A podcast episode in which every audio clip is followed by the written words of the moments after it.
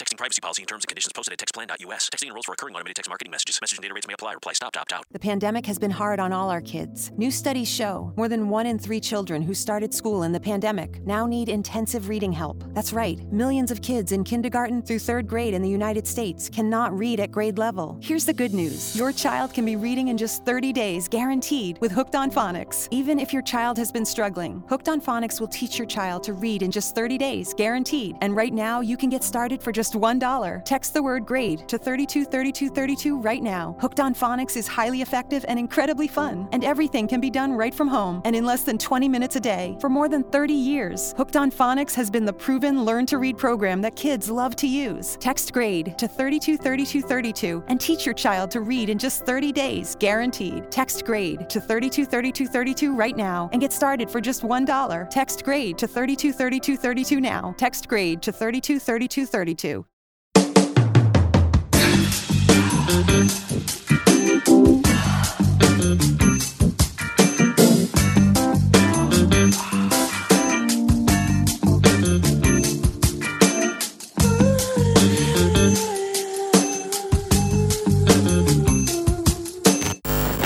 Sejam bem-vindos ao Degenerados.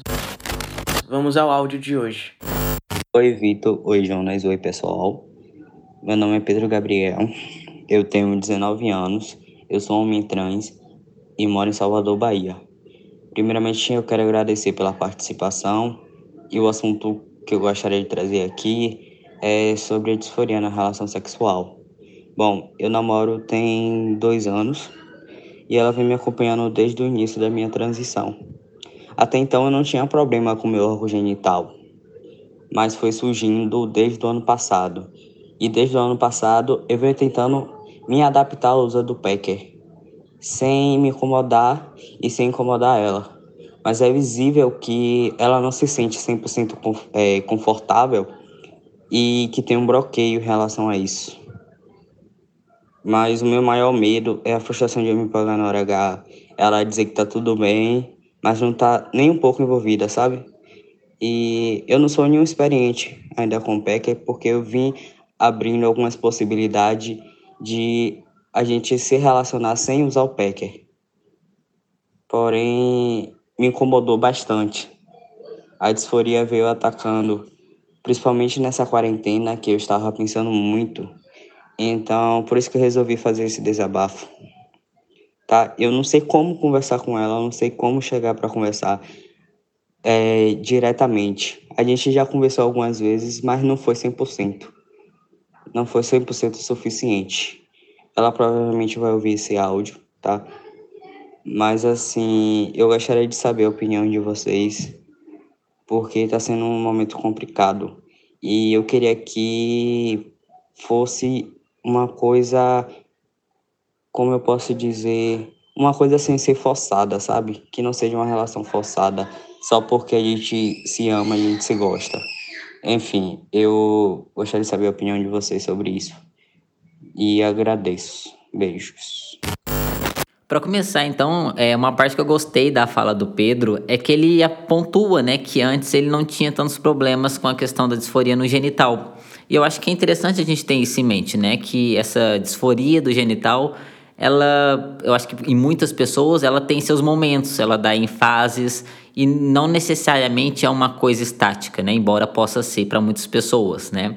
É, e assim, ele fala que ele tá namorando há dois anos com, com a namorada dele, né?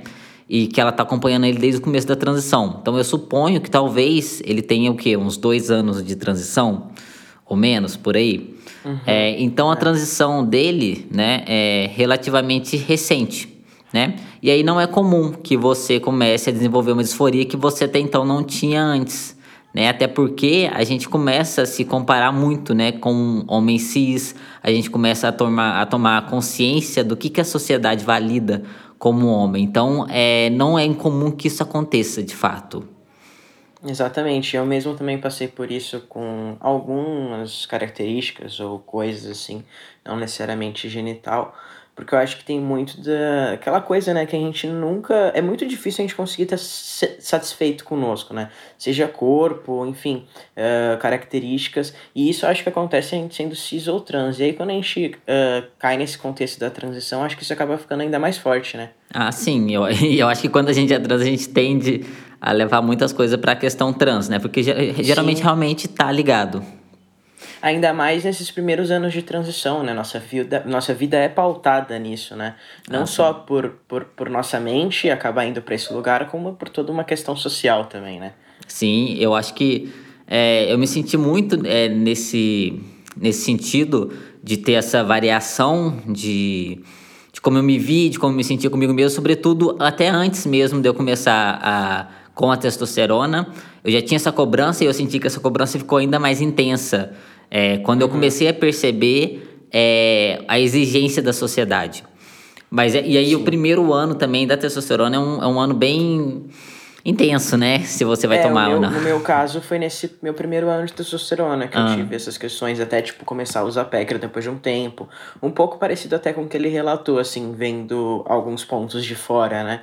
Uhum. É, eu tive com acho que um ano, um ano e pouco de testosterona, eu comecei também a, achar que eu tinha essas demandas, quando que no final, no meu caso, eu fui ver que eu nem tinha, né? Uhum. Não, e eu acho Mas, também que são, é. É, são, é, são fases, né? Que nessa questão do packer, né? Sim. Tem gente que começa usando e precisa usar e depois para, porque é, acha que não, é mais, não, não há mais necessidade. E gente que depois de muito tempo já tomando testosterona, que às vezes nem usava antes, começa a usar. Então são Sim. momentos que a gente tem, né? E eu acho que não, não há necessidade de a gente se cobrar muito em relação a isso. Se, é, talvez há pessoas que se cobrem, né? De ah, eu tô, eu tô, eu, tô, usando isso, eu não deveria estar usando, porque, sei lá, é, talvez eu esteja reproduzindo é, esse corpo cisnormativo. Ao mesmo tempo que há pessoas que talvez acham que precisam usar o Packer porque se ela não usar, ela vai ser menos trans por algum motivo, né? Então, Sim, é são momentos. É justamente isso, eu acho que é, é importante, é, apesar de né, cada um ter a sua motivação, enfim, eu acho não necessariamente que a pessoa precisa se, ter essa preocupação, né, como você estava falando, é, tá tudo bem também, mas eu particularmente acho importante a gente entender de onde parte é, uhum. essa, esse desconforto, essa disforia, se é da sua leitura, da leitura que vai ser feita pelo outro, Uh, entender por que, que ela acontece mesmo, sabe? É, é, se há uma dependência do Packer, que eu, quando senti essa dependência, era uma coisa que não me fazia bem, porque eu me sentia de fato dependente, e isso, pro meu. Pro, pro, pro modo como eu encaro as coisas, não era legal. Não me sentia confortável estando dependente de algo para sair de casa. Uhum. Uh, e algo que eu fui, eu fui percebendo que para os outros era quase que relevante, porque as pessoas nem notavam se eu tava com 100, mas eu achava que notariam. Uhum. Então é isso, sabe? Eu acho que é questionar o que, o que, que o Packer te proporciona, o porquê da importância dele. Se Sim. é uma questão de segurança, se é uma questão de passabilidade, Uh, também tem a questão de um conforto pessoal, ou também essa questão sexual, no sentido dessa viralidade, é, viralidade né, cis normativa que é cobrada muitas vezes também de homens trans. Né? Uhum. Porque, porque eu já vi alguns casos assim. Já vi homens trans relatando esse tipo de. relatando e. Na verdade, não relatando, mas tendo esse tipo de perspectiva de estar tá reproduzindo, de, é, de se sentir Exatamente. pressionado a, a, usar, né? É. E, e, não se, é, se sentir pressionado a usar e a reproduzir essa masculinidade, essa virilidade. Ah, sim, com certeza. Eu acho que muitos passam por Dada isso. Dada né? pelo, pelo falo, que no caso de um homem trans seria ali substituído pelo Packer. Aham, com certeza. E assim, Uma é também. figurativa, né? E aí aquela coisa, né? Nem sempre. É... Eu acho que é importante, né, você falou. É ter essa reflexão de onde que tá partindo esse desejo, mas nem sempre a, res a resposta vai estar tá tão clara assim. Às vezes a gente acha ah, que é uma sim. coisa e vai ser outra, né? Então eu acho que é uma pergunta constante para se fazer e entender quais são as suas motivações, porque cada momento também talvez tenha uma motivação diferente para isso. Sim, eu acho importante esse questionamento. É, um dos principais motivos eu achar importante, né? É no caso da pessoa, por exemplo, acabar recorrendo e, e buscar e recorrer a uma cirurgia né, para a construção de um falo. Hum. Eu acho importante esse questionamento e encontrar as, algumas uh, as respostas dele, né, do porquê, uh, por conta daquela questão que a gente sabe que existe, uh, não é regra, mas muitas pessoas, mesmo após passar pela cirurgia, continuam tendo uma certa disforia ou desconforto. E isso é muito comum. Eu Uhum. lembro uma vez quando eu tava no começo da minha transição que eu vi um vídeo do Adam Franco falando sobre eh, ter entendido que ele nunca seria um homem cis. Eu acho isso muito importante, porque se a pessoa buscar isso, ela vai ter disforia pra sempre, Aham. Sabe? Por isso que eu, é, e, e eu vejo pessoas buscando isso. A culpa não é dessas pessoas, óbvio que não, mas Não. acontece e faz mal pra elas, sabe? Sim. Eu acho é que uma é muito. eterna busca. É, até porque ainda que. É aquela coisa, né? A gente, ainda que a gente passe por todas as cirurgias, a gente nunca vai ser cis, né? Primeiro, porque não somos. e segundo, porque por mais que a gente tente se adequar a esse padrão cisgênero, a sociedade ainda vai ter o mesmo olhar pra gente.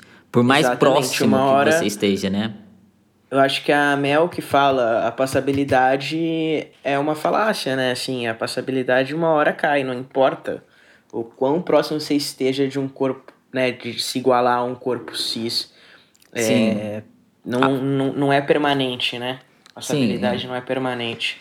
Acho que a gente reduz, de certo modo, esses conflitos sociais, mas a questão trans está ali presente, né? Acho que é, é impossível apagar definitivamente isso, né? E assim, não, não julgando quem queira é, viver é, sem, sem se expor dessa forma, sem se expor como trans, mas eu acho que é importante ter isso é, relativamente bem resolvido consigo Até no mesmo. sentido de, de autocuidado, né? Aham, sim. Por- nesse sentido de conseguir ficar bem com isso e não ficar sofrendo é, esse desconforto eternamente. Sim. E aí eu acho que é eu acho que é importante você falar para si próprio, né? É preciso você pensar se há alguma possibilidade de você fazer essa cirurgia, sabe? Ela é plausível, ela é palpável. Caso não seja, né? Se é algo impensável, se por questões financeiras mesmo, você não tem como fazer. Então, ao meu ver, tá, gente? Eu acho que você precisa é, o quanto antes trabalhar isso em você para tentar minimizar essa disforia. Porque é que nem você acabou de falar, Vitor. É, não tem como você viver uma vida plena dessa forma. Né? E, você, e a gente deve buscar minimizar esses danos da disforia o máximo possível. E, e assim, a gente tá gravando esses áudios, já tem. é, acho que a gente pediu os áudios em abril, não foi? Eu acho que foi em março ou abril. A Mas, março. Enfim, faz tempo, gente. É, mas já tava na pandemia. É, foi março ou abril. Então, mas eles estão juntos há dois anos, então eu espero que esteja tudo bem até aqui. Mas, assim, é, eu acho que é, é preciso que, se ela estiver ouvindo esse áudio, né, já que ele falou que é possível que sim, que ela esteja, é, que ela comunique isso claramente, a posição dela frente a isso, né? Se é algo que você usa e ela não necessariamente gosta, mas também não se importa, né? Não, não faz questão, né? não tem problema em usar contigo, ok. É uma negociação que vocês fazem, né? Mas se é algo que ela detesta e ela precisa dizer, né? Você precisa falar isso para ele, né? Deixar isso muito claro, porque É necessário um diálogo. E um entendimento até, né? Sim. Dessa...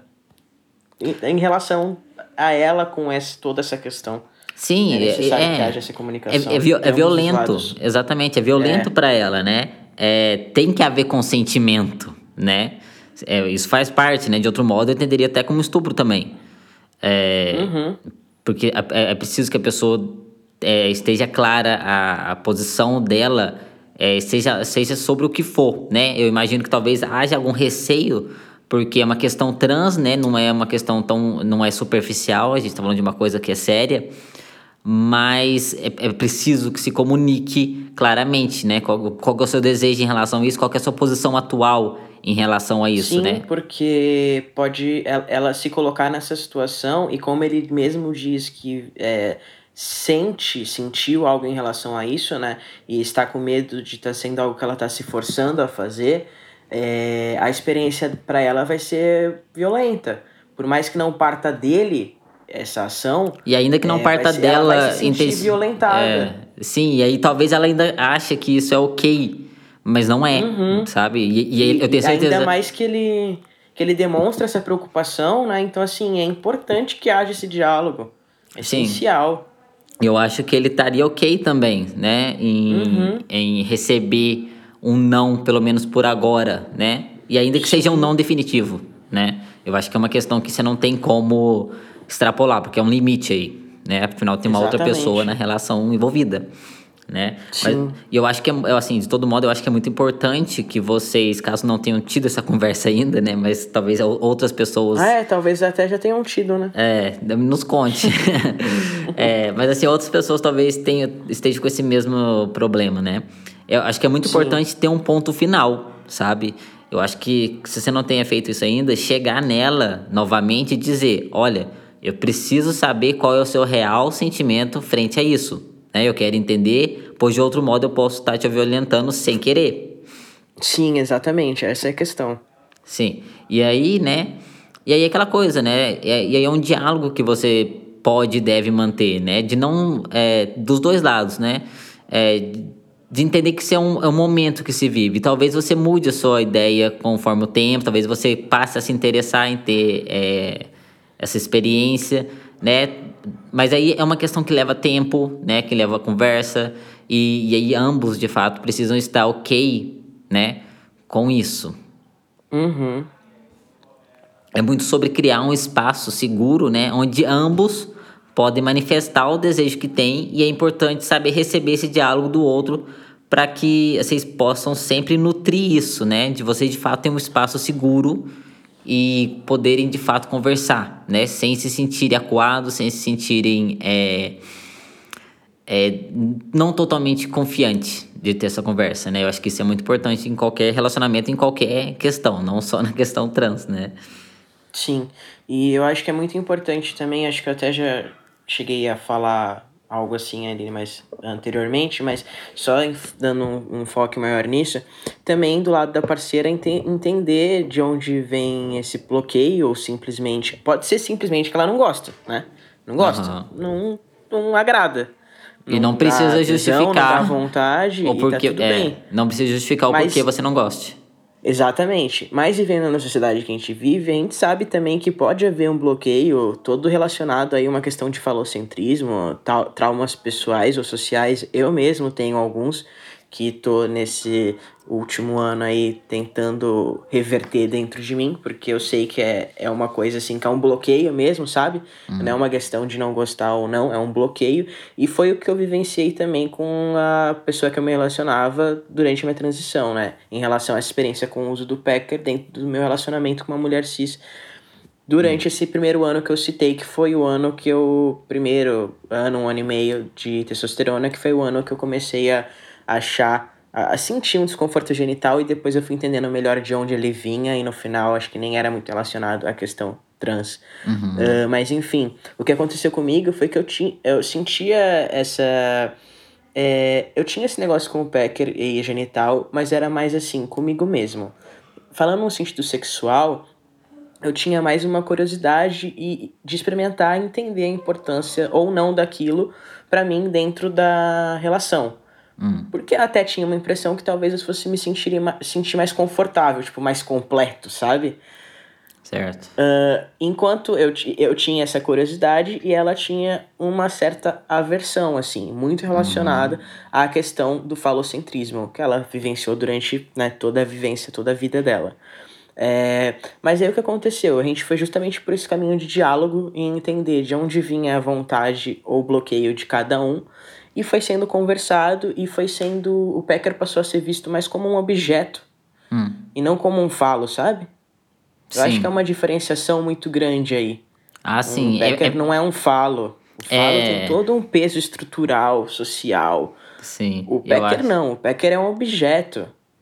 Sim, né, eu acho de que é pensar coisa. o Packer não como algo que te falta, né? Como um pênis que você Uhum. não tem, mas como um objeto extra na relação, uma possibilidade de Exatamente. brincadeira sexual do que algo que você não tem e precisa ter.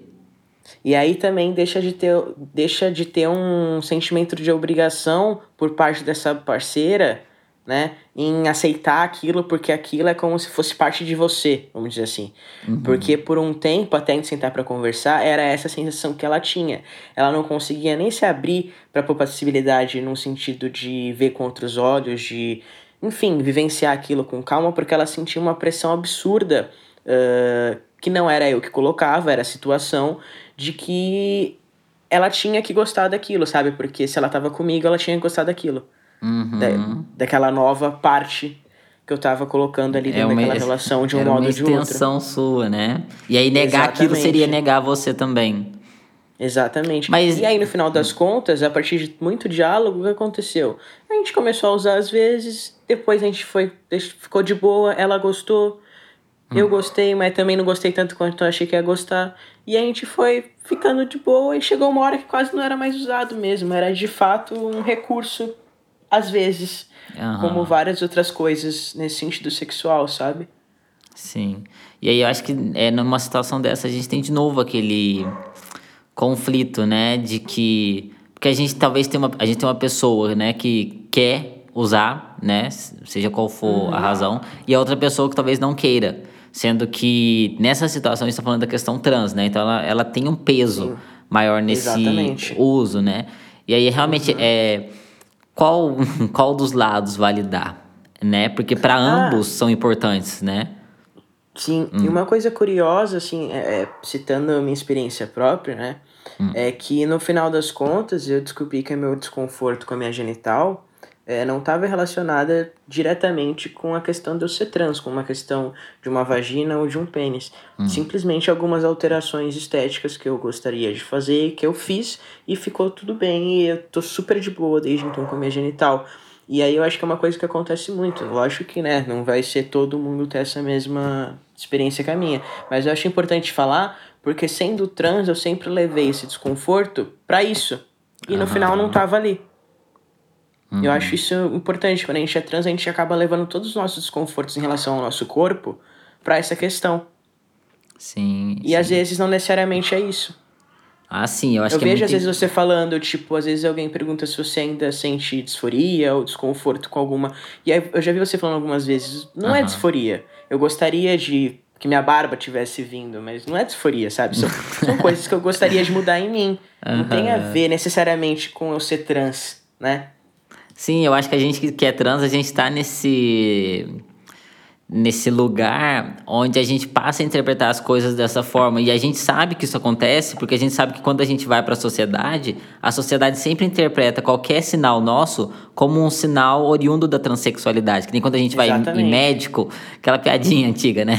Vai em médico, às vezes é um resfriado, ele fala, ah, deve ser os hormônios isso daí né? Ah, sim. E a gente faz sim. isso também, né? E eu acho que é difícil mesmo distinguir onde que termina um e começa outro. Exatamente. Assim, a gente tá aqui falando, né? Acho importante ressaltar que a gente não, não tá falando no sentido da culpa ser dessa pessoa trans, da gente. A culpa é justamente como o Jonas falou, é social. A gente aprende a lidar com a nossa transexualidade desse modo. É o que nos ensinam, é o que a sociedade nos coloca, uhum. né? Não há culpa. Ah, sim, não, não. No meu caso, e aí eu realmente estou falando de mim, né? É, toda essa questão da disforia que uma vez eu senti, é, eu pelo menos, né? Eu não estava muito disposto a me é difícil falar nesses termos, né? Porque fica parecendo que a disforia é uma escolha, mas ela não é. Eu sei que não é porque eu já tive e eu sei, né?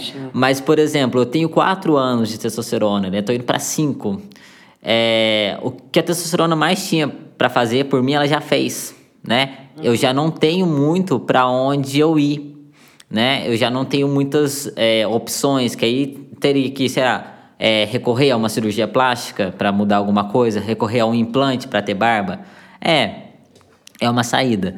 Mas é, depois de um tempo em testosterona, né, e um tempo em que você já não espera grandes mudanças, é, ou você é, resolve isso consigo mesmo, ou você vai passar o resto da sua vida vivendo uma vida mais ou menos, né? Com esse dilema eterno com o seu corpo. E eu não estava disposto a isso. Então hoje, eu, e aí eu falo de mim hoje, né? Eu sei que no começo não era assim. É, hoje eu já não eu, não. eu não interpreto as coisas como disforia, ainda que, ainda que sejam. Ainda que seja, eu não perceba. Porque eu não quero entrar nesse jogo de novo. Porque eu já sei que eu não tenho para onde ir. Sabe? Uhum. E eu não, eu, não, eu não quero jogar isso. Então, hoje em dia, é, eu sempre. É, não sempre, né? mas eu interpreto as minhas questões é, muito mais é, não como uma disforia, mas talvez com questões que têm a ver com social, né? A gente sabe que tem muita questão de gordofobia, a gente sabe que tem muita pressão estética, é, há, há, vários fatores sociais, né, que estão influenciando em como a gente vê o nosso corpo. Então eu sempre levo para esse lado, porque eu acho que esse lado é um lado que eu consigo é, trabalhar ainda, sabe? Porque depende muito de mim e da postura que eu vou ter né? Já que não dá para mudar a sociedade. Por enquanto, a gente está tentando, mas não vai ainda. Então, é, o que eu fiz para sanar isso foi realmente entender que eu já estava num ponto em que eu não tinha mais o que esperar dos hormônios. É, qualquer outra coisa eu teria que recorrer a cirurgias, e aí, ok, se eu quiser recorrer a alguma cirurgia para mudar alguma coisa que eu queira, mas é, eu cheguei num limite. Então, eu, a postura que eu tive foi negociar isso comigo e parar de encarar as coisas tudo como disforia, ainda que sejam. E eu não percebo, então. E aí eu acho também legal falar que, que nem o Jonas. O Jonas é uma pessoa super que consegue se entender com ele mesmo. Eu procuro, né? não, eu digo assim, você. É. É, muitas pessoas para conseguirem passar por esse tipo de processo, precis precisariam, por exemplo, de um auxílio de alguma coisa externa, como uma terapia com um ah, psicólogo sim. Ah, sim. decente, não Sem transfóbico, que entende das coisas. Uh, eu venho utilizando no último ano com a influência de uma é, da, da Nathalie, né? É. Os olhos essenciais. Tenho usado bastante, tem sido, tipo, eu não estou fazendo terapia faz um tempo, porque né, eu já não estava mais já não estava mais me fazendo muito efeito e eu comecei a usar os olhos e tipo assim, mano, tá sendo ótimo. Enfim, nesse sentido, acho que cada um acaba é, precisa encontrar uma ferramenta que vai auxiliar a passar por esse processo, né, de entendimento. Sim, nesse exatamente. Sentido. Eu acho importante isso. Se você não tá conseguindo sozinho, é, é importante que você busque dentro das suas possibilidades alguma ferramenta que te auxilie nisso. Uhum. Sendo que essa, essa ferramenta, é, tanto pode ser, né? Que nem você falou, é, essas terapias alternativas, né? Como aromaterapia, é, é, eu sei que tem arte terapia, tem um monte de coisa, né? É, como uhum. a, aquelas terapias mais tradicionais de é, fazer mesmo. É, como é que chama? É terapia, ah. né? Tipo, no psicólogo, você Não, quer deixa dizer? de novo, é. Ou então aquelas terapias tradicionais de ter um encontro com o psicólogo e tal. É, enfim, há várias alternativas que você pode buscar e também é, pensar em outras é, possibilidades, né? É uma questão com o seu corpo que você uhum. quer mudar, talvez fazer uma dieta, praticar exercício físico. É, enfim, há opções que você, pode, que você pode buscar para tentar minimizar ao máximo, né? E para você viver bem. Eu acho que eu acho que esse é o grande objetivo que a gente tem que ter, né? De viver bem consigo mesmo no seu corpo, né? A gente não tá tomando hormônio à toa, né? A gente quer mudar alguma Sim. coisa porque não tá satisfeito. Você não faz uma cirurgia à toa, né? Não é só sobre ser lido como homem na sociedade, porque a gente, a maioria, é, grande parte de nós, pelo menos, consegue atingir isso com uma certa. Depois de um, um curto período de tempo, a gente já consegue ser lido como homem pela sociedade. Não é tão uhum. difícil, né? É, pelo menos para grande maioria de nós, não todo mundo, tá, gente? É, mas esse objetivo a gente alcança. É possível de alcançar porque ser homem ele exige muito menos, é, ele tem menos cobranças do que ser uma mulher. Então, para mulheres trans, você realmente tem que estar num padrão extremamente feminino que a maioria não consegue atingir. Mas homens não. Homens você consegue é, ser lido como homem muito rapidamente. Mas você tem uma barba, a barba é um signo muito forte. É muito rápido mesmo. E, e, e ela sustenta você como um homem. Ela basta para a sociedade. Então, é, é, meio que isso, né? É, a gente não muda só para ser lido como homem. A gente tem uma questão corporal que a gente quer dar um, um, jeito. Então, e há outras alternativas para além dos hormônios, para além da uhum. cirurgia, até porque nem todo cara trans quer ou pode é, se operar Sim. ou se hormonizar. Sim, outra ferramenta que eu acho importante também é a leitura, né, Jonas? Estudar. Ah, sim, a cabeça. Buscar outras perspectivas, né? Vejo é... muito homem trans também escrevendo. Aham. escrevendo muito pra lidar. E, e- e auxilia mesmo, essas, essas Mas, assim- ajudam muito a organizar as ideias. Aham, mas eu acho que isso vai mais de encontro com, com um áudio mais adiante. A gente tem um próximo, Ah, é, a gente tem um próximo áudio agora que é um meio que um contraponto a esse. Oi Jonas, oi Vitor, meu nome é Nicola, eu sou um homem trans, eu tenho 21 anos e eu sou de Porto Alegre. Eu queria falar um pouco sobre como a minha relação com o meu corpo tem mudado, né? Tipo, antes da transição, na verdade, quando eu comecei a transição, eu tinha certeza que tinham coisas assim que eu não ia conseguir superar, sabe? Pensei que eu nunca ia conseguir sair sem binder na rua ou sem packer. Pensei que eu ia usar o resto da vida, tipo, três binders um por cima do outro, sabe? E uma coisa que era muito clara pra mim é que eu nunca ia conseguir namorar antes de ter feito a mastectomia. E isso é muito louco como a gente continua se desconstruindo, né? Tipo, o tempo todo praticamente. Porque eu acabei me envolvendo com uma guria e eu comecei a gostar dela e a gente começou um relacionamento. E a gente tá num relacionamento agora.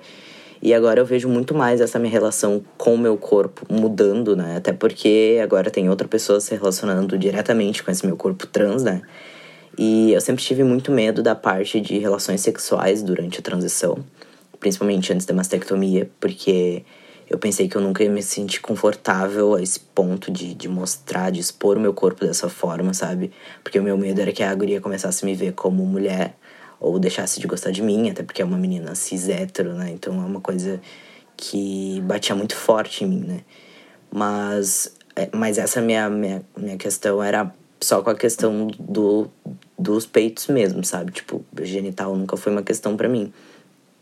Mas, ah, enfim, isso era uma coisa que me incomodava muito a ponto de não deixar eu, eu, me, eu me libertar pra ter um relacionamento, né? Mas ao mesmo tempo essa guria que tá comigo me dá tanta segurança que agora eu me vejo em mais um momento de desconstrução, sabe? Que é em relação ao sexo. Que eu pensei que, tipo, que eu sempre teria que usar packer que, de novo, que só ia conseguir transar depois que eu fizesse a mastectomia e tal. E é muito legal porque tá sendo uma relação de muito aprendizado, sabe? Tanto pra mim quanto pra ela, porque eu tô me desconstruindo com o meu corpo ainda. E de certa forma ela também tá, né? Porque é, é um tipo de relação sexual que é, é diferente pra ela, né? E, e tá sendo muito bom, tá sendo uma, um aprendizado muito bom. A gente tem uma comunicação muito legal, sabe? E, enfim, todo relacionamento é uma desconstrução, eu acho, né? Porque, tipo, é a primeira vez que eu sou apresentado como namorado pra família da guria, então isso também a gente sabe que a expectativa é diferente, né?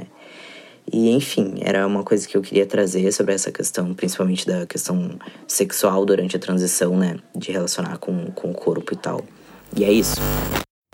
Ah, eu adorei esse áudio do Nicolas, né? Porque foi tão casual, tipo, ai, gente, quero contar pra vocês aqui que eu já. Eu também. eu fiquei com o coração quentinho. Aham, é, é, é, é. Pela primeira vez essa expressão fez sentido pra mim, de ficar com o coração quentinho. É muito gostoso ouvir ele falando, né? É muito, tipo, casual. Tipo, ai, vou contar minha história aqui. E não é uma, uma história de tristeza, né? É, não é de dor, né? É, e assim, eu é acho. difícil isso. É. Vindo de pessoas trans, Não, infelizmente. não, e a questão é essa motivação, né, de mandar um áudio assim, né, de não, Sim. de não achar que precisa ser uma história triste. Exatamente. É, e eu achei muito é, simbólico o que ele trouxe, né? E o que a gente está conversando aqui de modo geral. É, porque seios e vaginas, né, não são partes do corpo isentas de significados sociais, né? São regiões simbólicas. E a nossa relação com elas é fortemente afetada pela concepção social que se tem de algo e a nossa percepção dessa concepção social. Então, a gente precisa ter muita malícia para perceber como as coisas se dão, né? A gente já tem uma narrativa trans muito forte presente, que no caso é uma narrativa médica e patológica que só contempla a pessoa trans como alguém que odeia o seu genital e não consegue usá-lo, né? Isso foi estabelecido por homens brancos, médicos e tal. Então é muito ingênuo a gente ignorar isso, né? A sociedade não nos aceita, a sociedade tem repulsa por nós, né? A nossa família nos rejeita, nosso corpo se torna então um motivo disso tudo, né? A gente não se odeia por conta de um órgão, né? O órgão sozinho não é nada. O órgão, ele, ele adquire esses significados sociais, né? É, e, aí, Exatamente. e aí é muito importante, né? Essa desconstrução, né, da sua própria visão sobre a leitura e a leitura do outro, né? O quanto a gente julga a leitura alheia e nos vemos de modo diferente da realidade. Aí eu acho importante também, legal, a gente só passar, né, também por esse ponto que ele coloca sobre as expectativas e cobranças ao ser apresentado como namorado, né? Sobre pela primeira vez ser apresentado como namorado de uma mulher hétero, cis. Uhum. É, existe, eu penso muito sobre isso, né? São muitas camadas e níveis, e enfim, que é, para pensar em toda essa questão. Tem duas coisas que eu tenho pensado muito, né? Uh, desde quando eu namorava até agora que eu tô solteiro, são coisas que acabam permeando meus pensamentos aí durante o dia. Primeiro, como a família dessa pessoa, né, que dessa pessoa cis, se for, né, como esse exemplo, uma garota cis, hétero, como a família dessa pessoa vai lidar com o fato de ela estar tá namorando um homem trans.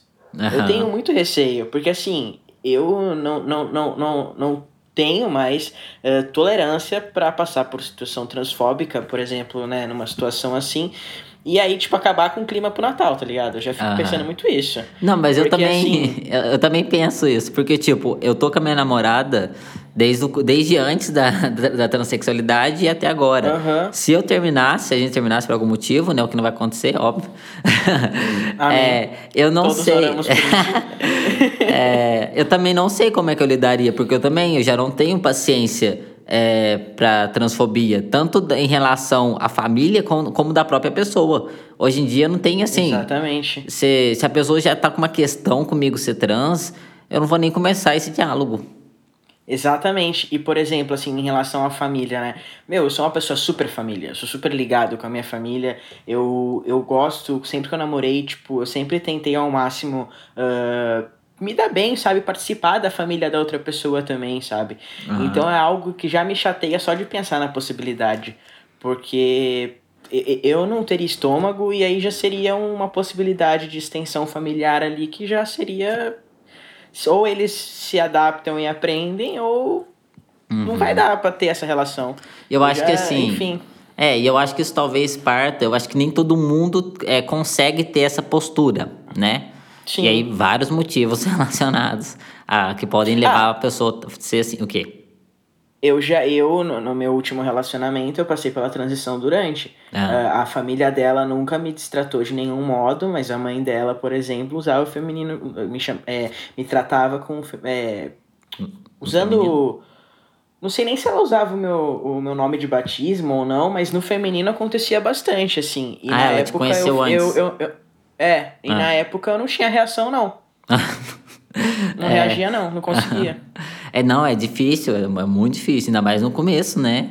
É... Que, é assim, principalmente porque eu já conhecia ela, né? Então já tinha uhum. uma relação. É, muda. E aí eu teria. É, era como se eu fosse estragar é, a relação, mas quem assim. tava estragando era ela.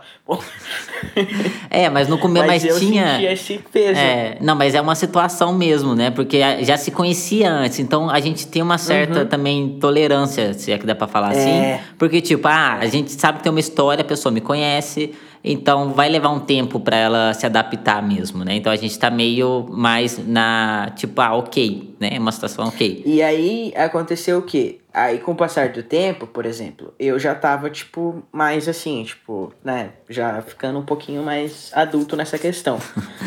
ah. Mas aí já chegava a ser ridículo, sabe? Eu ficava, tipo, com vergonha alheia, porque ela me tra... chegou a me tratar no feminino na frente de pessoas que, tipo, me liam completamente como um homem cis. E ah. não tinham ideia que eu era um homem trans. Então aí. ficava ridículo pra ela, sabe? Uhum. Só que aí já tava numa coisa Aí que eu falo, tipo, entra, tipo, uma chateação, assim, sabe?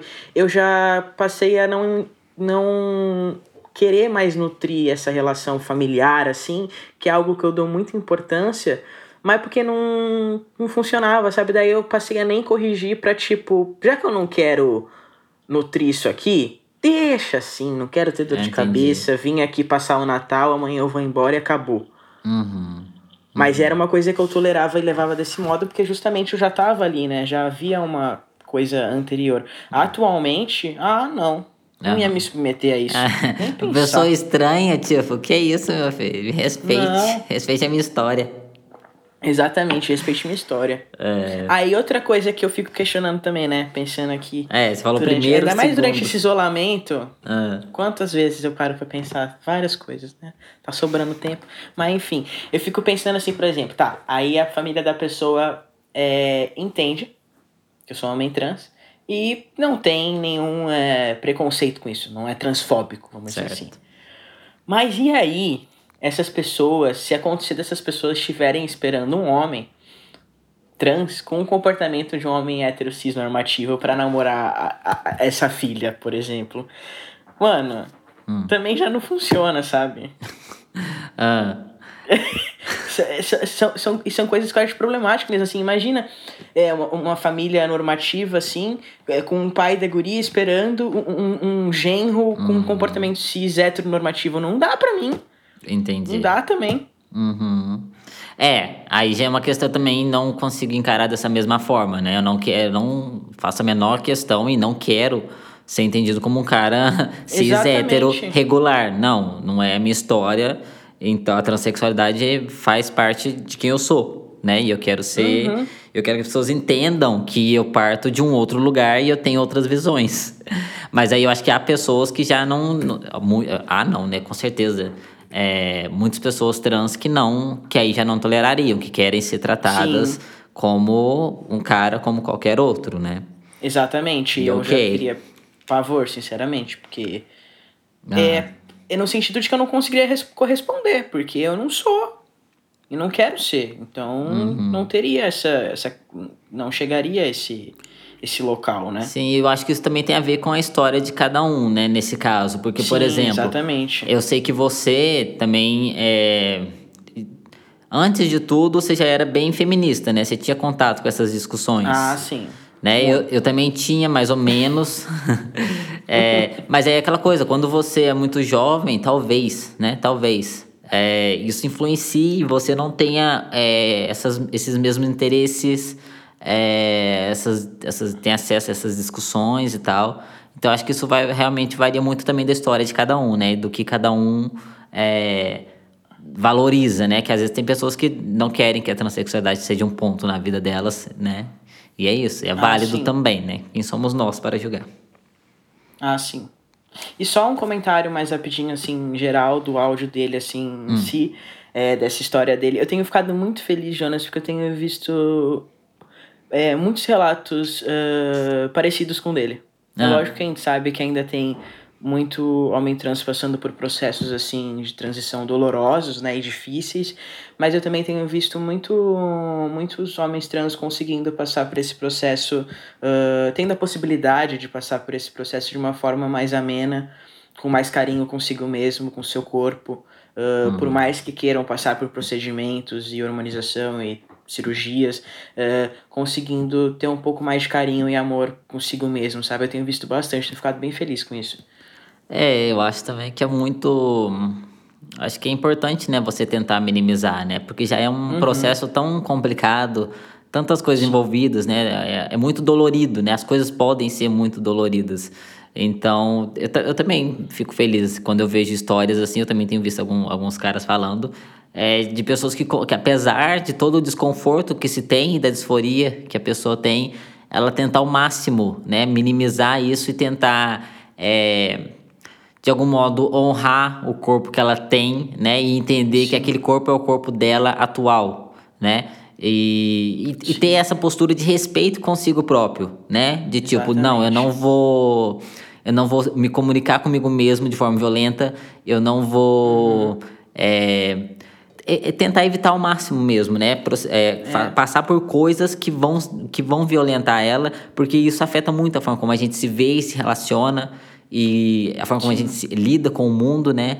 Então, eu também fico muito feliz quando isso é possível, né? Nem sempre é possível, né? E aí, É, eu, eu mesmo não consegui ter esse tratamento, assim, nesse Ah, no começo não? mesmo. Hum. Não. Até eu fazer a retirada da, dos seios, a mastectomia, é, eu quando, chegando perto de fazer assim, eu já tava conseguindo estar melhor comigo mesmo, mas eu só consegui mesmo depois, assim, eu não conseguia. Aham. Eu tive, fiquei muito mal de ansiedade, depressão, foi muito difícil pra mim. Ah, Foi mas- uma coisa que eu fui tendo contato e aprendendo mais com o tempo, assim. Isso é uma coisa que eu vejo às vezes acontecer na internet. É porque, tipo, é. É muito fácil pra um cara trans que já tá lá operado, que já tá hormonizado, Uhum. né? Falar que você tem que amar seu corpo. Porque, tipo, é óbvio, né, cara? Você já passou por tudo, você já tá aí de boas, né? Já tá usufruindo da, da testosterona barbado, corpinho já de jeito. Uhum. Então, aí realmente parte de uma hipocrisia, né? É difícil você falar uma coisa dessa sem as pessoas encararem mal, porque de fato, né? Tipo, Sim. é outro, você tá em outro momento, cara. É, e tem mas, é, pessoas. mas eu acho que é justamente isso, assim, tipo, no sentido de, de é, buscar não. é, não nutrir essa. esse. esse discurso que já tá há tanto tempo de, de, de, de auto-ódio, né? Eu acho Ah, essa sim, a esse é o discurso assim. dado, né? É, E aí, quando um cara trans, né, é, já todo trabalhado, hormonizado, já tá. fala isso, né? Ele não fala isso é, de um lugar de ingenuidade ou de burrice, né? O cara sabe, ele já É. esteve no lugar que você está. E ele também. E, e o discurso que é dado é o discurso do ódio, né? Então, quando você fala pra você amar, né? Tentar se amar seu corpo, né? E eu nem sei se amar é a palavra, mas sei lá, acolher, é, aceitar. É, Isso é um rompimento desse discurso que tá dado. O ódio tá dado. Você não tem que incentivar. O cara não pode falar, tipo, ai, cara, é isso mesmo, né? Disforia é foda, não sei o quê. Sabe, é uma tentativa de, de minimizar a situação, né? Na, no- na medida do contenção de possível. danos, né? É. é contenção de danos, é essa a palavra. E assim, ó, agora, eu não lembro se foi você que eu vi uma vez falando ou se foi algum outro guri trans, assim, Ah. é, que. Enfim, Influencer. famosinho. não lembro quem foi. Ah. É, falando sobre. Falando para as pessoas que estavam começando a, hormonização, enfim, esses Hum. processos, pra curtirem esse momento. Hum. Porque passava muito rápido e era muito bom. Só que às vezes Ah. a pessoa acabava passando batido. E eu Aham. lembro que eu via essa pessoa falando isso, que eu não sei se foi você. Ah, Não, não me parece impossível ser eu, viu? é, então, eu acho Mas eu já vi outras pessoas falando você. também. Mas faz bastante tempo, assim. E eu tava no início, eu devia estar com menos de um ano ainda de testosterona. Ah, então não é eu não. Um ano, algo assim. Você tem quanto tempo de testosterona? Eu? É. Eita, deixa eu ver. Três? Eu não sei as datas. três anos? Eu acho que. Calma. Eu operei em 2017, três anos. Três anos e meio aí, quase, deve ser. Ah, então não era eu, não. É. Eu com um ano de testosterona não ia falar isso, não. eu comecei mais ou menos junto. Ah, então foi outra pessoa. Ah. Mas enfim, depois de ouvir isso, apesar de, né, meu processo, como eu falei, não foi amoroso assim comigo mesmo de um todo. E eu percebi, quando depois que eu ouvi essa pessoa falando isso, eu percebi que assim, cara, eu tinha uma pira muito forte de tipo, não, eu, eu quero tomar esses hormônios, se eu pudesse, eu o hormônio não, a cirurgia em principal e depois o hormônio quando eu fui vendo as mudanças também. Se Uhum. eu pudesse, eu pulava pra quando eu já tivesse tudo pronto. Uhum. Entre aspas. É o E depois de que eu vi essa pessoa. depois que eu vi essa pessoa falando isso, cara, mano, é muito massa você estar nesse processo, assim, quando você consegue olhar com, os outro- com outros olhos. Ah, mas vai Mesmo falar agora, isso. cada pelinho que aparece ainda no meu rosto, mano, tipo. Eu comecei na época a diminuir um pouco desse auto-ódio e desse. Dessa parte é, que machuca, assim, nessa parte de dor da transição, diminuiu muito depois de ver essa pessoa falando isso. Uhum. E começar a olhar com carinho e. Com carinho pra transição, sabe? Nesse sentido, um Sim, pouco sim. assim. Foi aí que eu comecei a conseguir ficar mais de boa. Pois é, eu também penso muito nisso. Assim, eu quando eu comecei com os hormônios, a cirurgia, é, eu não parti muito desse lugar de ódio, né? Não, não foi a minha história. Mas hoje, e, e ainda assim, quando eu fiz, na época eu estava muito consciente do que eu estava fazendo, no sentido de estar atento ao que está acontecendo, né? De, de saber que aquele é o, é o momento, é o primeiro momento que eu estava vivendo. Mas ainda assim, é, eu ainda acho que eu não aproveitei o máximo que eu, que eu poderia ter aproveitado esse, esse começo, sabe? As- a- os primeiros meses da cirurgia, os primeiros meses dos hormônios. É, eu não tirei tanta foto como eu gostaria, porque na época eu tava Sim. meio tipo. Hum, e hoje eu queria ter muito ter tirado foto de tudo quanto é ângulo. Eu descobri que no meu segundo ano de transição, eu praticamente não tenho foto. Tipo, do Ah, corpo, assim, sabe? Pois é. E depois faz uma falta, gente. Poxa. Porque muito- você não quer, porque na hora, dependendo da sua história, você vai querer apagar aquilo. Você não quer viver aquilo. Aquilo é um momento. É, é um, é um momento esquisito, né? É aquele entre lugar. Mas hoje em dia, nossa, eu super queria ter vivenciado mais é, a- to- tudo que eu vivi com mais calma, tendo registrado tudo. É, realmente, é que nem você falou, né? Ter me abordado com mais carinho. E eu acho que isso é muito importante. Eu acho que a gente, quando tá vivendo, a gente não vê dessa forma, né? Mas depois, É, quando não. passa, aí você vai falar, tipo, hum, poxa vida, hein? Dei mole. Então eu acho que se você não, não começou ainda nada disso, tente ao máximo não anular esse momento, não apagar esse momento, só querer pular ele, sabe? Eu acho que você deve registrar tudo que tá acontecendo, escrever, muito importante, que nem você falou no outro áudio, né, anteriormente. Aham, é, escrever, tirar foto, gravar o áudio da voz, tudo, sabe? Porque depois você vai querer ter acesso a isso. Sim.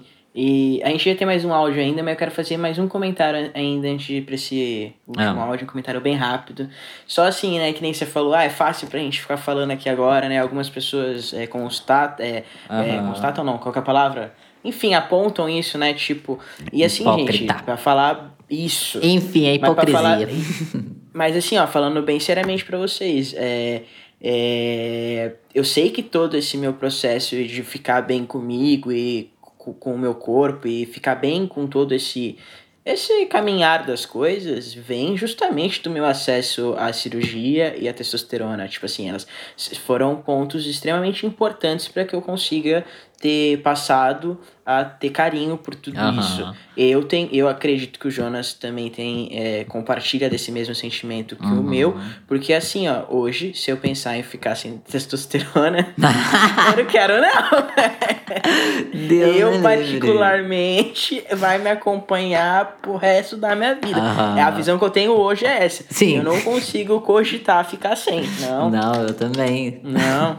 Tô muito bem, tô- eu tô ótimo. E um Continue outro assim.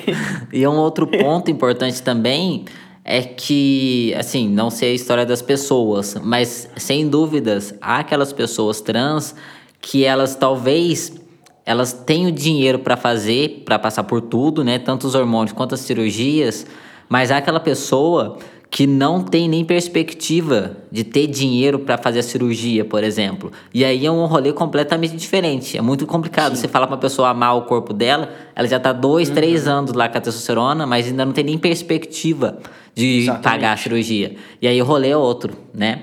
E assim, é claro, é, muito Há muitos complicado. recortes, né, Jonas? Sim. É- eu acho que é muito. E aí é, é muito insensível, né? A gente simplesmente falar assim, ah, Uhum. ame seu corpo. Não, cara, a pessoa tá cansada, né? Até exausta. Não é. E aí é um o outro rolê. Que eu, o máximo que eu tento dizer assim, ó, ter um cuidado. Não precisa ser carinho, ser amor, mas cuidado, sabe? É, Cuidado. É, é. No sentido emocional até. Uhum. É, até é, pra é conseguir chegar onde. Eu vi um guri no Twitter esses dias falando assim que quando ele tava em momentos muito ruins, né? Ah, durante a transição dele, acho. é, em depressão e tal, ele falava pra ele mesmo: Não, você tem que ficar aqui porque você tem que se ver sem, sem peito, sabe? Uhum. Eu acho que é e- nem que seja esse carinho de, se- Sim. de se dar isso, sabe?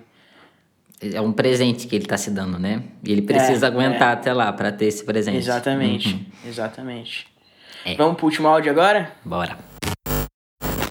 Meu nome é Rodolfo Correia, eu tenho 22 anos, sou ator, sou branco, sou trans e moro em São Paulo. Meu Instagram é Rolfs. Eu queria falar um pouco sobre minha experiência com a minha sexualidade, não a sexualidade em si, mas minha vida sexual. É, o que eu venho pensando é que nós, pessoas trans, temos muito mais dificuldade nisso do que pessoas cis, né? De que quando eu não, posso generalizar, mas pra mim, pelo menos, é, foi uma coisa muito mais difícil, sabe? Tem, tem sido e é ainda me relacionar sexualmente com as pessoas. Porque acho que quando a gente tá em um relacionamento com uma pessoa cis ou mesmo trans, o olhar do outro reina muito sobre o momento, né? Porque quando a gente tá lá, parece que a gente se coloca no olhar do outro e questiona como essa pessoa vai nos ver naquele momento. E acho que o ponto também é pensar muito antes de fazer e, e dar espaço para que, dar vazão para que a disforia tome conta da gente. E isso nos trava. Eu já ouvi tantos amigos meus e pessoas que eu conheço que são trans e que simplesmente nunca conseguiram transar por causa disso, porque eles dão tanta vazão para disforia que é um, para mim é um, é um sentimento que vem da sociedade. É um, é um, um caminho que é externo, que vai para dentro de nós, né? Da gente dar espaço para que esses padrões sejam enraizados na gente. E eu eu estudo gênero, eu tô sempre pensando nessas coisas, mas eu não consigo me desvincular dessas desses padrões hegemônicos da sociedade que são internalizados e cultivados no meu corpo. Então, eu queria perguntar para você, Jonas, como que eu faço para conseguir me libertar disso e conseguir ter uma vida sexual boa, sabe? Porque eu tô lá e eu me sinto muito disfórico e às vezes eu me sinto até mal pelo corpo que tenho e não consigo me libertar para sentir prazer com meu clítoris, com minha vagina, enfim, é muito difícil, sabe? Muito difícil mesmo. E eu sinto que as pessoas certas são aquelas, aquelas que fazem a gente se sentir desconfortável. Mas também dentro da gente a gente não consegue se libertar disso, sabe? Porque a gente, pelo menos o meu sentimento é que quando eu me liberto, eu tô dando um passo, mas eu ainda me sinto tão menos, sabe? Me sinto menos homem, parece, quando eu me liberto dessas coisas e, e sinto prazer com o meu corpo do jeito que ele é. Eu queria muito me libertar disso e eu sinto que você tem essa carga, então, por favor, me ajude. Adoro o Rodolfo. Rodolfo sempre participa. Na temporada. Sim, que voz que tá o Rodolfo, hein? Ô, Rodolfo. que voz, Rodolfo. É, Rodolfo, eu acho que ele mandou mais de um áudio até na temporada passada, não me lembro direito. Uhum. É, Rodolfo parece ter uma, uma visão parecida com a minha, né? De tipo, é, considerar o peso social da disforia, né? Como a disforia, como o externo pode promover uma disforia na gente, né? E, uhum. e aí, uhum. como, desvincul como desvincular né, dos padrões hegemônicos da sociedade? É, assim, eu entendo que há vários caminhos, né? Eu nunca tive um problema real com o meu genital, né? Quando criança, né, eu já brinquei de ter pênis e tal, né? Mas não era... Quem nunca? Quem nunca? e não por isso ser trans, né? Óbvio. Eu acho que Sim. muitas garotas também já brincaram dessa bobagem. Ah, mas eu já vi mulher cis também, viu? Falando. Ah, sim, sim. Já eu acho que todo é... mundo. É, acho todo que mundo. isso não quer dizer nada. Assim como muito homem cis também é, brinca é. de, né, dar aquela escondidinha. É, é óbvio, né? É só falta do que fazer. Eu não vejo malícia nisso. Sim. É... Só que aí, quando eu conheci a transexualidade, o meu primeiro momento com a transexualidade, né? Por alguns meses isso se tornou um desejo meu, né? Mas não era meu. No caso, eu estava muito me deixando levar por esse discurso que se tinha, né? As pessoas que eu acompanhava na época, né? E aí a única, é, o único contato que eu tinha com a transexualidade era pela internet, né? Já que não existe isso na TV. Ainda hoje quase não existe. É, muitos falavam sobre isso né? E aí, eu acho que no primeiro momento é importante fazer essa localização, essa geolocalização. Porque na minha época, é, os caras que eu acompanhava e que tinha isso muito presente, nessa né, disforia do genital, eles eram todos é, ou dos Estados Unidos ou do Reino Unido. E aí tem uma questão aí, né? Porque uma coisa é você ter uma disforia no genital lá nos Estados Unidos, onde essa ah, cirurgia é possível onde, onde muitos caras conseguem se operar porque o plano, porque um, né, eles fazem essa cirurgia, né, e já está relativamente avançada, em contraposição aqui no Brasil, que eu acho que até hoje ainda é experimental, a gente não conseguiu uhum. avançar nisso. E dois, eles têm plano de saúde que por vezes cobram o, o valor da cirurgia. Então, é, maior, muitos caras que eu vejo falando até hoje relatam isso. Nem né? sabia que tinha que cobrir. Ah, cobria. Aham. Uhum. Isso eu tenho certeza. Nossa senhora. Chocado. Muitos planos cobrem. Eu, eu fico chocado também, porque é um valor absurdo, né? Sim, aqui não é difícil para conseguir até a mastectomia. é, pois é. É, ou, vários casos que dá processo, tem que entrar com o processo para conseguir que o plano, plano cubra. Sim. E aí, eu acho que é importante você ter essa consciência da onde que tá vindo o discurso que você está consumindo, né? Uhum. E aqui no Brasil, né, é o que a gente falou no, no, no, começo, né? É, a gente quase não tem qualquer possibilidade, a maioria de nós não tem a possibilidade de realizar essa cirurgia. Ela é, ela é inviável para a maioria dos brasileiros. Talvez tenha um ou dois caras trans que consigam pagar por ela, é, e não porque vão fazer aqui. Assim, eu sei que é possível fazer aqui, eu já vi alguns caras falando que fizeram, né? Experimental, mas fizeram. Mas um ou dois caras trans vão ter dinheiro suficiente para viajar para outro lugar e fazer essa cirurgia. Ah, é. Então, é, eu acho que isso muda a forma como a gente aborda isso. Isso afeta muito a, a, a nossa relação com o genital, porque não é possível, né? E se não é possível, para onde que você vai? E aí volta no que eu falei no, no, no na conversa um pouco anterior, de é, é eu não estou disposto a me viver a viver minha vida mais ou menos, sabe? Uhum.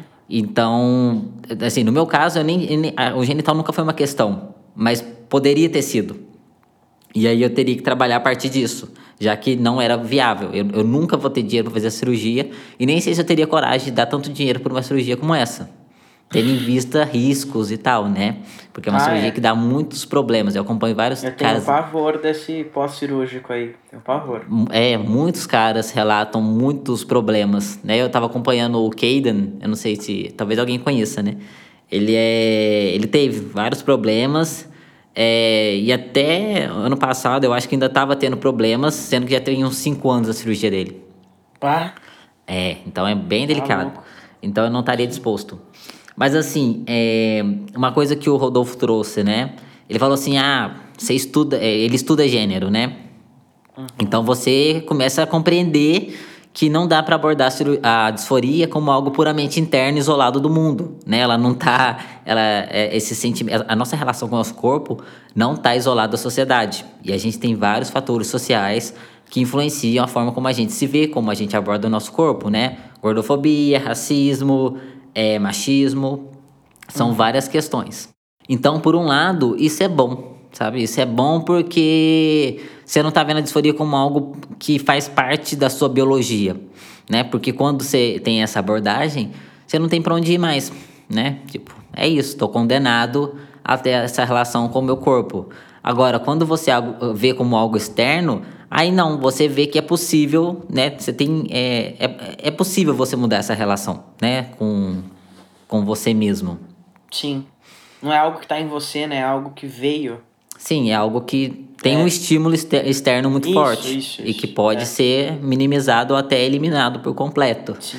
Só que aí, é, o que o Rodolfo falou, e aí eu, eu me relaciono com isso, é que estudar nem sempre vai ser o suficiente. Você ter consciência de onde isso parte nem sempre vai ser é, realmente não vai ser suficiente para você conseguir se libertar disso. E isso leva, eu acho que isso leva tempo, né?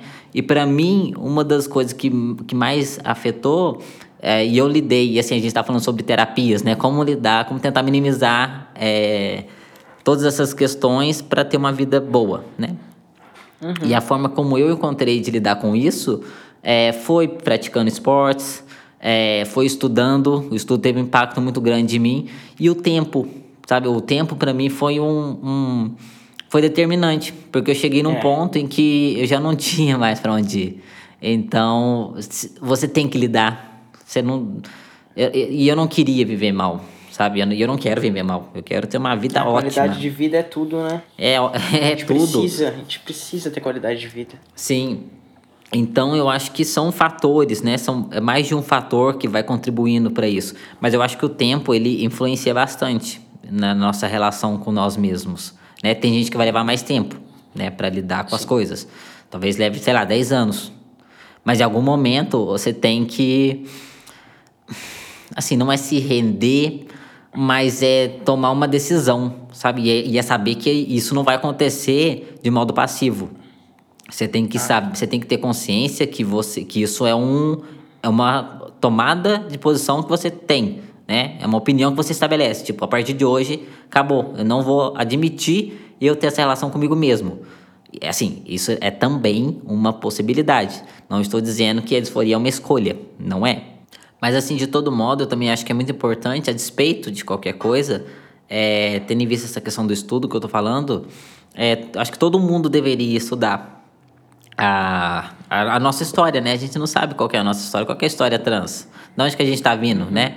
Quais são as coisas envolvidas? Eu acho que é muito importante todo mundo é, parar e tirar um tempo para entender né, a, a, história LGBT. Porque eu acho que revela muitas coisas do que, que a gente está vivendo hoje, né?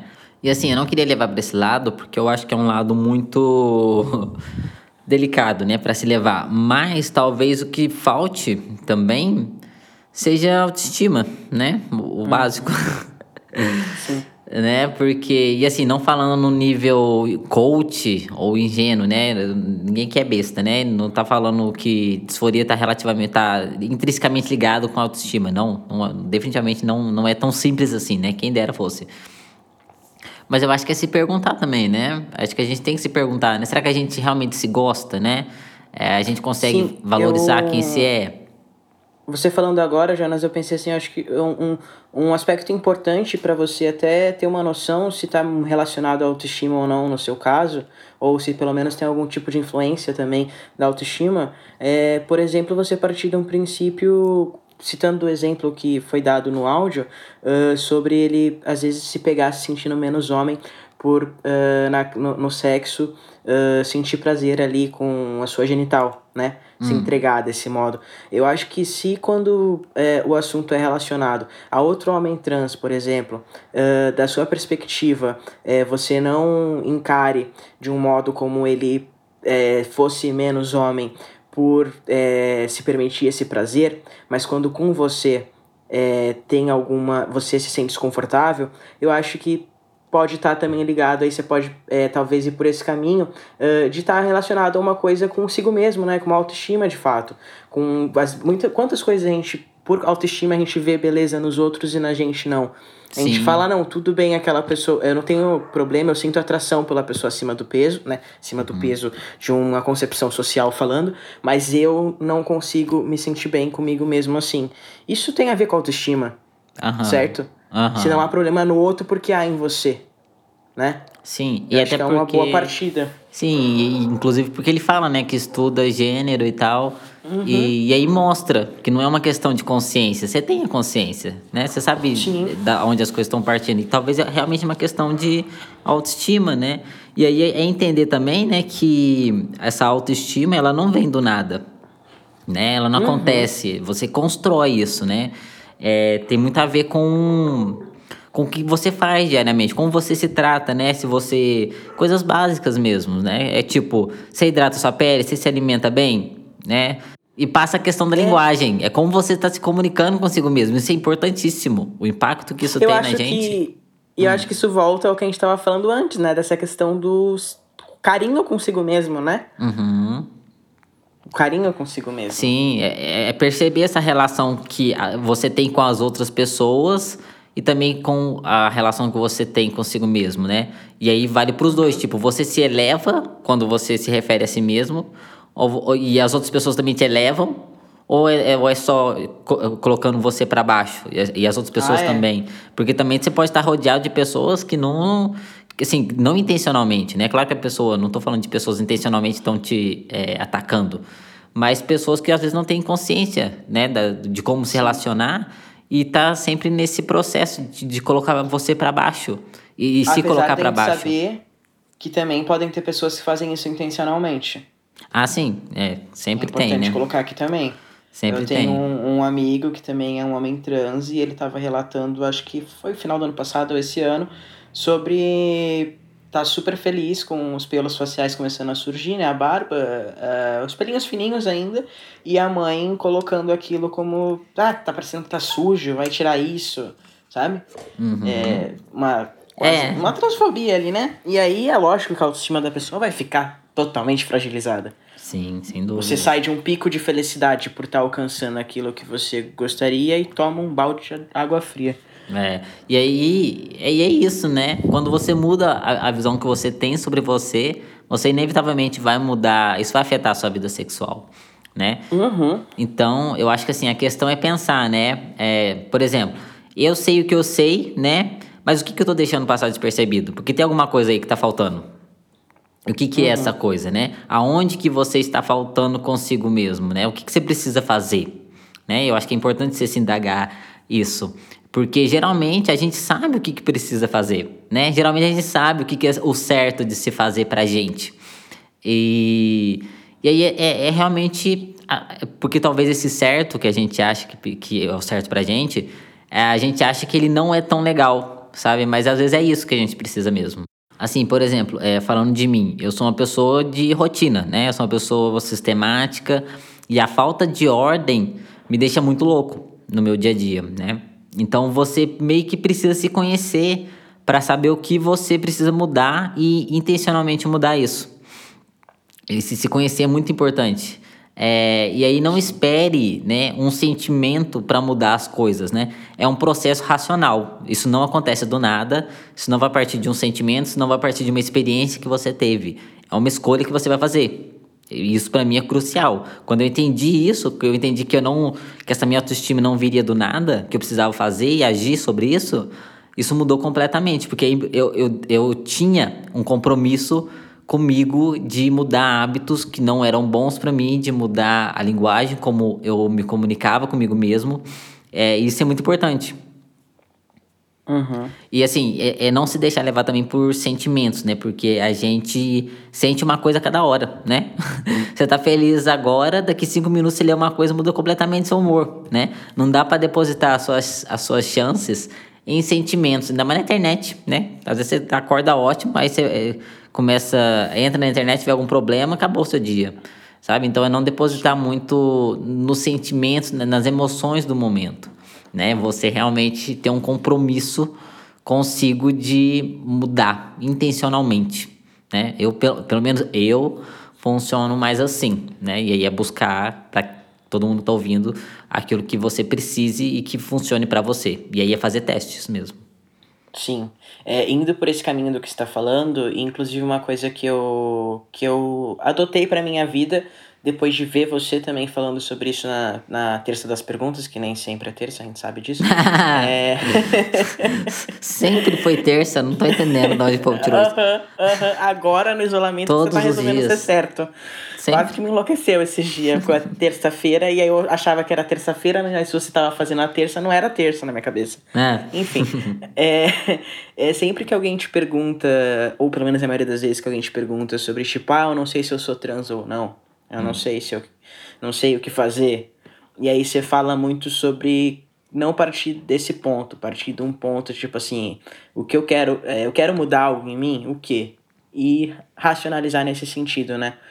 Que não necessariamente você precisa pa- partir do ser trans ou não, né? Ah, sim. É. E, E, é- foi uma coisa. Ah. Pode falar. Não, porque é isso, né? É, porque é, é muito delicada a pergunta, né? Ai, será que eu sou homem ou não? Né? Esse, o que que é ser homem? Eu não acho que é possível definir, né? Então, eu acho que quando você parte, né, de, uma, de um questionamento de tipo, eu quero mudar alguma coisa em mim, né? E aí eu, e eu intencionalmente é, estimulo essa pergunta, porque é aí que tá a- o grande receio, né? Porque usar roupas diferentes, né, consideradas do outro gênero, Aham. é, ser chamado de outro nome, mudar o seu nome, isso tudo são coisas reversíveis. Agora, quando você fala de hormônio e cirurgia, aí o negócio pega. Porque é aí que tá o Ah, é. receio e é aí que tá o grande problema, de tipo, ah, talvez você vai se arrepender disso. Então, quando você parte disso, você tenta, pelo menos, minimizar ao máximo qualquer problema, né? Se você não tem o desejo de mudar seu corpo, aí você já está em outro rolê, né? Aí é, é uma discussão um pouco diferente que você vai ter consigo mesmo, né? Mas não passa por esse perigo, né? De Sim. fazer algo irreversível, né? Sim. É. Mas então, é, eu, eu, quando eu vi você fazendo esse comentário, esse tipo de comentário pela primeira vez, eu achei muito magnífico. E eu adotei pra mim. Só que com o tempo eu percebi, eu continuo fazendo esse questionamento comigo até hoje. E hoje já não tem nada a ver mais com a questão trans, assim. Eu acho que, que você fazer essa pergunta, se você quer mudar, se você olhar no espelho, seja no sentido literal ou emocional, assim, né? E se perguntar o que você quer mudar em você, se você quer mudar alguma coisa, se você está satisfeito em como você tá, ou se você não tá, o que que você quer mudar? Como você pode alcançar isso? Eu acho que isso coloca a gente para pensar justamente em formas de construir nossa autoestima.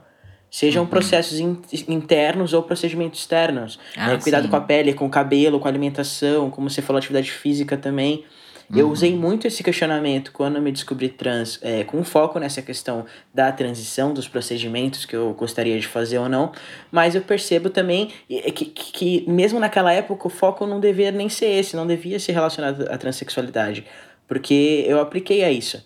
Né? Mas assim, em mim mesmo, e é a forma como eu venho aplicando hoje, e tem sido uma forma ótima de é, não construir minha autoestima porque eu consegui construí-la de fato nesses últimos anos, mas é, fazer a manutenção dela. Aham. É, eu acho Tanto que isso é em características emocionais até, sabe? Inteligência emocional, Uhum. tudo, assim, em tudo, em tudo. Eu acho isso é muito importante, até politicamente falando também. Sim, e eu acho que isso, é você entrou num ponto que eu achei interessantíssimo. É porque, tipo, quando a gente tá na internet, talvez as pessoas tenham uma visão de uma coisa, né? Por exemplo, eu, eu não sei qual é a visão que as pessoas têm de mim, né? Eu estando lá no, no Instagram. É, mas assim, a autoestima, ela não tá. Ela não é uma coisa ganha, né? Ela, ela é uma, uma, uma constante, né? Tanto é que você começa a ter hábitos ruins consigo, consigo próprio, você começa a se sentir mal, você começa, aquilo já começa a te afetar. E se você um deixar ciclo, isso. né? Sim, se deixar por um longo período de tempo, você entra no buraco de novo, sabe? Não tá ganho. Então é um processo e é uma atitude que você tem constantemente, né? Eu, pelo menos, gosto de abordar desse modo. Sim, é, pra mim funcionou também. Provavelmente não deve funcionar pra todas as Ah, não, pessoas, é. mas é, é um bom caminho. Até pra encontrar o que funciona com você, né? Sim, porque é, eu fico é, receoso, eu não sei qual que é a imagem que as pessoas têm de mim, mas talvez elas me vejam como alguém super é, resolvido. Mas é, Aham. não é assim que funciona, né? E aí eu, e eu sei que eu para manter, para eu me manter estável e são, eu preciso ter um, os meus hábitos diários, eu me conheço. E, e aí é muito importante, você precisa se conhecer para de fato você conseguir é, entender o que precisa ser feito e fazer, né? Porque aí já é um outro patamar, você conseguir fazer, né? Sim. Porque só chegar nesse, no fazer já é um, um, um grande passo, né? É, e até linkando essa questão de autoestima com uma, é, uma parte que foi dita no áudio ali, logo no começo, sobre pessoas trans terem mais dificuldade para ter relações sexuais. Ah, sim. Eu acho que a gente tem que tomar um pouco de cuidado. A gente sabe que tem questões delicadas, que é muito complicado, mas eu acho que gente- não sei se é algo que a gente pode querer ranquear, sabe? Ah, há cobrança de padrões aí em todos os campos, com todas as pessoas, diferentes, em diferentes níveis. É, mulheres na nossa sociedade, mulheres negras, sofrem muito por esse tipo de coisa, sabe? Ah, falando no, mulher cis no geral, ah, quantas mulheres acabam normalizando a falta de prazer? Ah, quantas mulheres morrem sem ter um orgasmo, sabe? Então acho que a gente tem que tomar cuidado também para não fazer um ranking. Ah, Porque sim. a sociedade é cruel com muitas pessoas de muitas é, camadas e recortes diferentes. Então acho É. só um pouquinho delicado isso aí. Assim, faz sentido a gente, por ser trans, a gente sabe que tem um peso aí. Mas é realmente não ver como um, um ranking, mas sim ver como, é, como pode dizer, é uma outra maneira, né? É uma, um É, outro tipo de é. pressão sendo atuado sobre é um o corpo local, trans. Sim, É. sim. É, eu, eu, eu, eu quis fazer esse comentário porque eu tenho visto nesses últimos meses muitas mulheres negras, mulheres cis negras, falando sobre toda essa questão sexual também, né, relacionada a todo esse racismo que a gente tem aí. E então acho que fica complicado a gente colocar uma coisa assim, tipo assim, ah, X grupo de pessoas sofrem mais. em tal situação. Acho delicado. É, e também não é minimizar também o que não a acho gente que sente. tenha sido isso, também não acho É. que tenha sido a intenção da fala. Não, Mas já não. que a gente tá aqui, eu acho importante pontuar, né? Uhum. Pra não. para não tá reforçando esse tipo de. de pensamento que a gente sabe que algumas pessoas têm. Sim, sim. É, e, e não passa por minimizar o que a gente sente, né? É só pra gente Exatamente, entender que imagina. exi- são relações que se dão, né? Conforme Exatamente. a nossa experiência. E ser trans não tá também tão fácil assim, né? E, e, e também, assim, é, é- são muitos recortes, né? Ele, por exemplo, ah, comentou sobre muitos amigos, né, passarem pelo mesmo. Eu, particularmente, não tenho nenhum amigo que passa pelo mesmo. Tudo é sexualmente ativo. Tudo. Todos os homens trans que eu conheço, mulher trans, é num sentido de é, pessoal, né? Individual. Ah, às vezes tem problemática externa de pessoas não quererem se relacionar sexualmente com pessoas trans, mas quem, quem, quem tem parceiro, quem acha, quem. Sabe? Tá todo transando. Eu não conheço. Eu acho que a gente tem que cuidar isso também. Aham. É, eu, por exemplo, nunca tinha nem visto dessa perspectiva. Porque eu tava dentro do meu recorte. Uhum. Entende? É, eu acho que é, eu- a, a transexualidade é muito diversa, né? A experiência trans é muito diversa. É. Não dá pra. É difícil generalizar, né? Sem correr o risco de Exatamente. estar excluindo um- um- uma boa parte das pessoas também, né? Não vou nem dizer a minoria, Exatamente. mas uma boa parte das pessoas. A gente não tem nada que Sim, é, nos. que a gente não sabe nem, né? Se é maioria, se é minoria. Sim, a gente não tem nada que nos una a não ser o ser trans, porque de resto é Exatamente. tudo. É bem diverso mesmo. Muito diverso. Acho que é isso, né? Eu acho que é isso episódio também, foi né? Esse foi um episódio longo, né? Aparentemente. E, enfim, é, espero que vocês tenham gostado. É, fiquem à vontade e será um prazer pra gente ter qualquer feedback lá no nosso Instagram, que é o degenerados.podcast. E eu acho que é isso. Muito obrigado por todos que ouviram. E até o próximo episódio. Obrigado pela atenção, gente. Até mais.